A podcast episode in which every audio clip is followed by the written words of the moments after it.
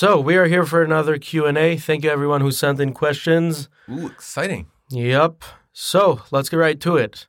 Question from David Cohn.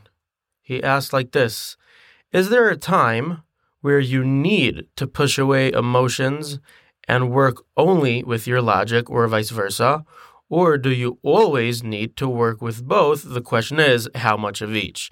And I'm going to add another question from Max Tserbalski. Hope I'm pronouncing that right. He asked, How can someone change his emotions if he feels like he has too little or too much and it is affecting him in a bad way? Uh, both of you know, I kind of threw the both of the questions in together because they're both on the emotion versus logic questions. Uh, first of all, congratulations, David and Max. You won a free copy of the amazing book on the shoulders of giants. Um, yeah, so basically, first question is um, Is there any time that you only need to work only with emotions or only with logic? And the second question is If someone feels like you know he has too much emotion at sometimes or too little emotions, uh, how could like he change that if it's a you know if it's not good if it's you know affecting him in the bad way as uh, Max said it. Right. Okay. So um, it's two uh, pretty much separate questions, but I'll try to maybe kind of tie them together. So on the first question, you see, um, every situation in your life will have those two components in it. It, it comes almost on, not almost, it comes on every situation in life. You have an every like kind of decision that you have, you'll have an emotional part to it, and you'll have a logical part to it. There's no such thing of like this is pure logic. One plus one equals two. No, everything in your life because we are humans and we're built out of those two components. So always you'll have those two components in every decision of your life. Uh, example, you're, you're, you got a job and you're debating if to take this job or not. You're going to see that within that struggle of taking that job or not, you're going to have some, well, it makes sense. Make X amount of money. It's enough money for me. Da, da, da, da. And uh, that's good. And maybe the logical thing is saying that the not good thing, right? But there also will be a component of emotional. Well, when I feel good over there, meaning it's very harsh, it's very, it's very demanding or whatever, and that uh, you know I have a hard time like people telling me whatever it is that you're going to have an emotional struggle over there as well. You always will have that because that's how humans are made out of. We always were made out of those two components. So therefore, Yes, in every situation, you're going to have to, it, in one way or another, the logic, like I like we explained in the episode, sometimes it comes when they clash is the big question. But you always will have those two components, and we were saying in the episode that the best way to go on it, how do, what do I go by, is to obviously head, let the logic lead. Okay, okay, this is logical. Okay, now put the emotion. If the emotion is telling you no, no, no, the emotions are totally saying no. So it is a it is a part into it because you brought in the emotion, but obviously let the logic lead, and that will be probably the best uh, uh, way to get to the more balanced result between those two things, and not just being I don't know, I don't feel, I don't feel, it doesn't feel great. I, I'm just following my emotions. It doesn't feel right. I'm not going to do it. That's not good. Or just saying logic. I'm going pure logic. I don't care about my emotions right now. Uh, that, no, no, no. These are like we said. The emotion is it's its own brain. You have to work with it, and but it just works in this way that obviously in cases that they clash and logic will have to lead. So our logic will lead, but don't forget to involve the emotion with it. On the second question of balancing emotions, that's a, that's a, that's a little bit of a different thing. It's not so much we were focusing more on the logic versus emotion, but how to balance uh, emotions. uh, that's that's the hardest question in the world.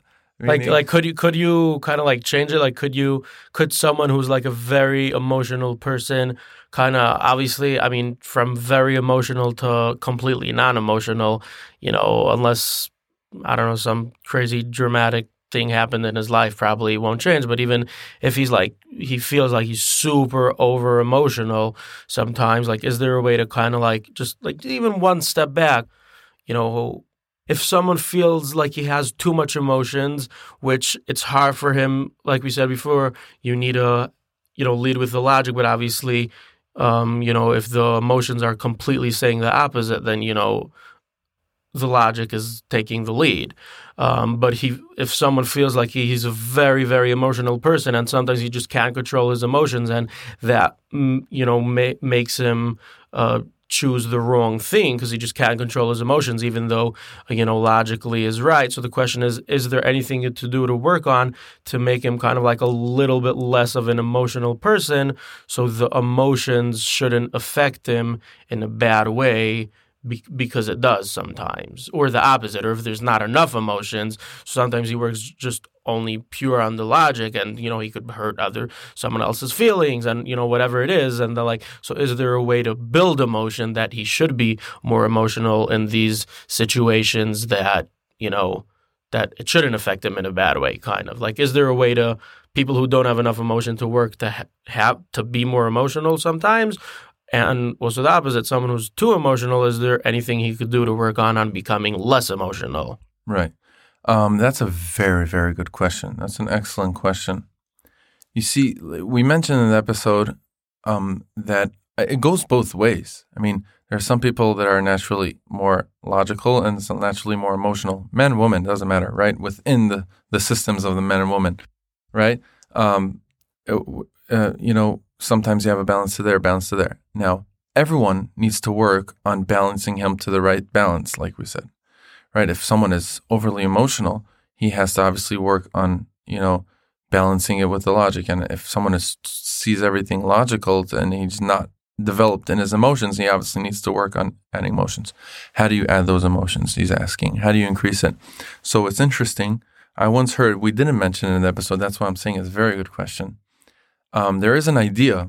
You got to work with what you have, meaning you work on the emotions through your logic and you work on your logic through your emotions. Meaning to say, um, I once had this idea. It's, it's, a, it's something to think of. Think, it's something to think about. You see, a person that's very, lo- you know, some people, you just, some someone that's very logical. So he needs to, so he has obviously very good, you know, he sees things in a in a cold way, right? So what he could do is through his thinking, he can try to think as, you know, what is feelings? and try to explore what is feelings. You know, through there. And slowly, slowly, hopefully, to because to really understand feelings, you gotta feel. Right?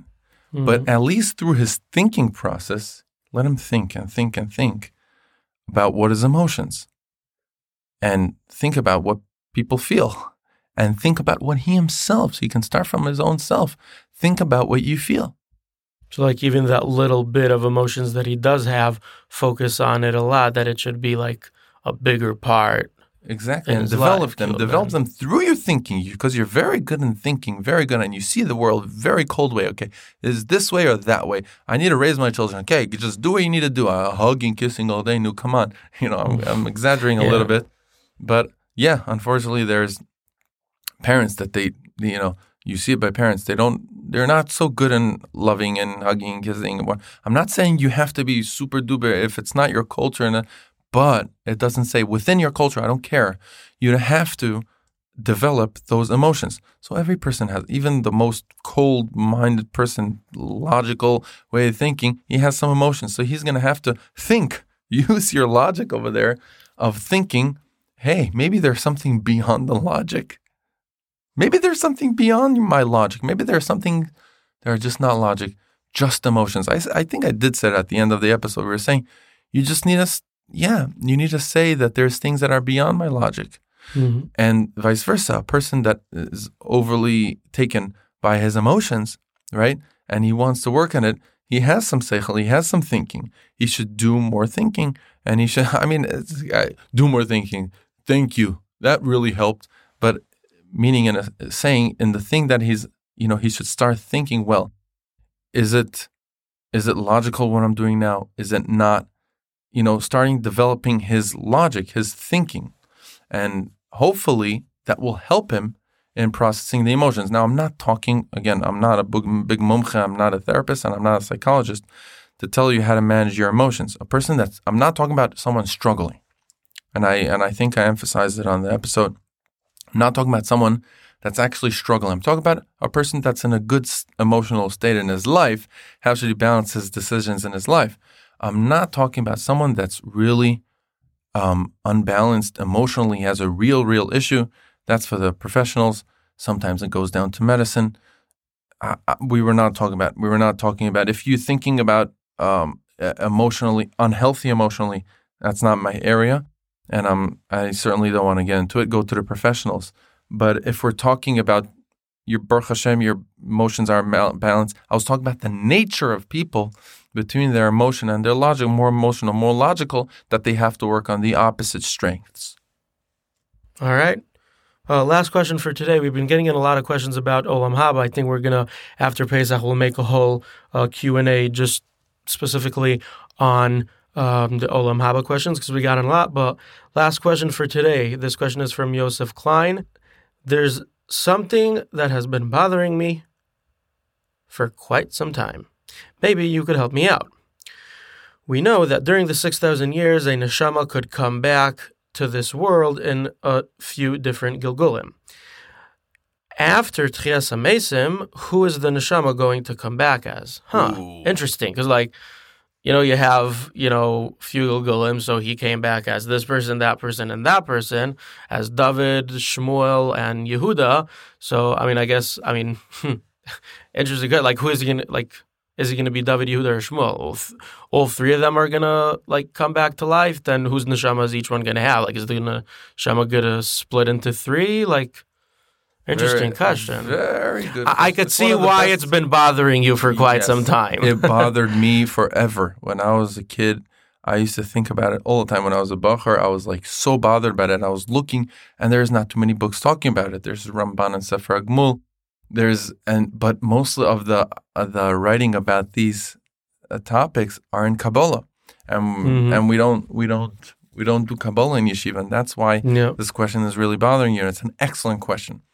So there's a few opinions on that, and they go slightly different to different directions. There's different, uh, you know, um, over here. So I'm gonna make it very simple for you, straight to the point, just to make it very a long story short. So I'm gonna break it down according to kind of kind of playing with most opinions, okay? But there's different opinions there. But I'm gonna give you something easy to take away, Yosef. Um, it goes like this. According to Kabbalah, we explain that the Adam Arishon, his neshama, was split into 600,000 main parts of neshama. Again, people like the Arizal, uh, great, the great Arizal, they knew, people that knew know the hidden part of the Torah, how neshama's work, how Gilgulim work, they tell this to us. So it's brought down in Masorah. This is Kabbalah from generation to generation, all the way to Har Sinai, so we don't mess with it. But basically, if to understand Gilgulim, you, un- you understand the way, and at the end, it's going to answer this question according to most opinions. Adam Rishon was split. His neshama was split into six hundred thousand main neshamas. Okay, so there are six hundred thousand main neshamas in the world. This world is meant to have 600,000 main neshamas. Jews, non-Jews combined. Anything Anything. any any mm-hmm. any human on planet Earth. Now those nish- those six hundred thousand of Adam Arishon, this is before Jews, were were eventually all were on Har Sinai.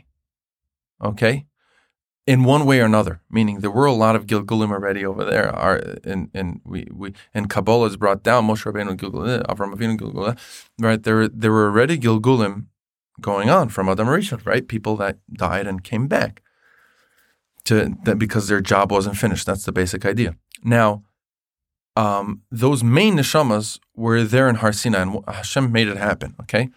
Now, those six hundred thousand.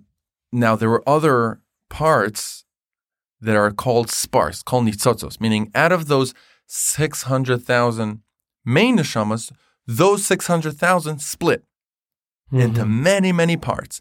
And we compare neshama to fire. Why? Just like fire, you can light it and it keeps on going and going and going and Mhm. going and going and going. The spirit of neshama, If we take one small fire. match and light 20 different Billion- bonfires. 20 billion uh, candles. Yeah, so yeah. So that's kind of the idea of neshama, okay? But it splits and splits and splits into into smaller pieces, right? it, we're just comparing it to fire in the sense that it just moves on, but Mhm. not, not don't don't go wild with the fire analogy. Um, as when neshama, we it's it's used as, as, as a it's not like you could just take it and throw it around and yeah, it's not it's a specific analogy. just to but- understand it. Yeah. But it breaks down and breaks down why based on your deeds, on what you did, on your if one okay. So now each one of those parts, the nitzotzos of the six hundred thousand, they belong to a root neshama of the six hundred thousand of Adam Arishon. Right? We all are a splitting of Adam Arishon. That we became split. We were not supposed to be split. We were split in plan B. Now, since every every one of those nitzotzos had a different component, different um, part that they did for that main neshama, they should be rewarded for that little small part they did. So in Tchias HaMesim, very short answer for a very large question with a lot of hard, you know, there's Kabbalah hardcore things. Very simple terms. Don't worry, Yosef Klein. Don't worry. You're gonna wake up as Yosef Klein, meaning you're gonna you're gonna you're gonna you're gonna wake up as that part. That part will wake up. hmm So it's like kind of also like you're using the lighting a bunch of candles. Uh, so I'll use that same example just to you know see uh, if I understand.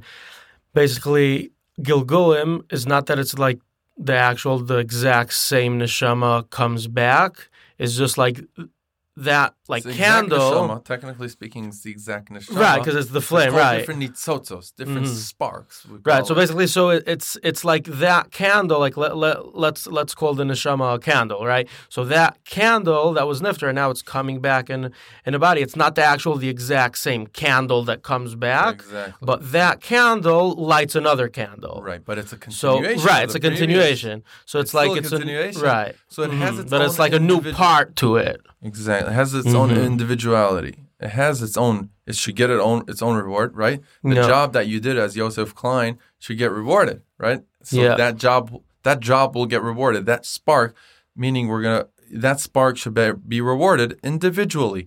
Yes, it's part of a, a larger. Mm-hmm. Are they going to know? neshama. Are they going to like be brothers after Tchias of course, of course. It's not brother. It's just kind of the kind of the same Mm-hmm. root. Just like you feel with your brother or your father, your mother, like a relative.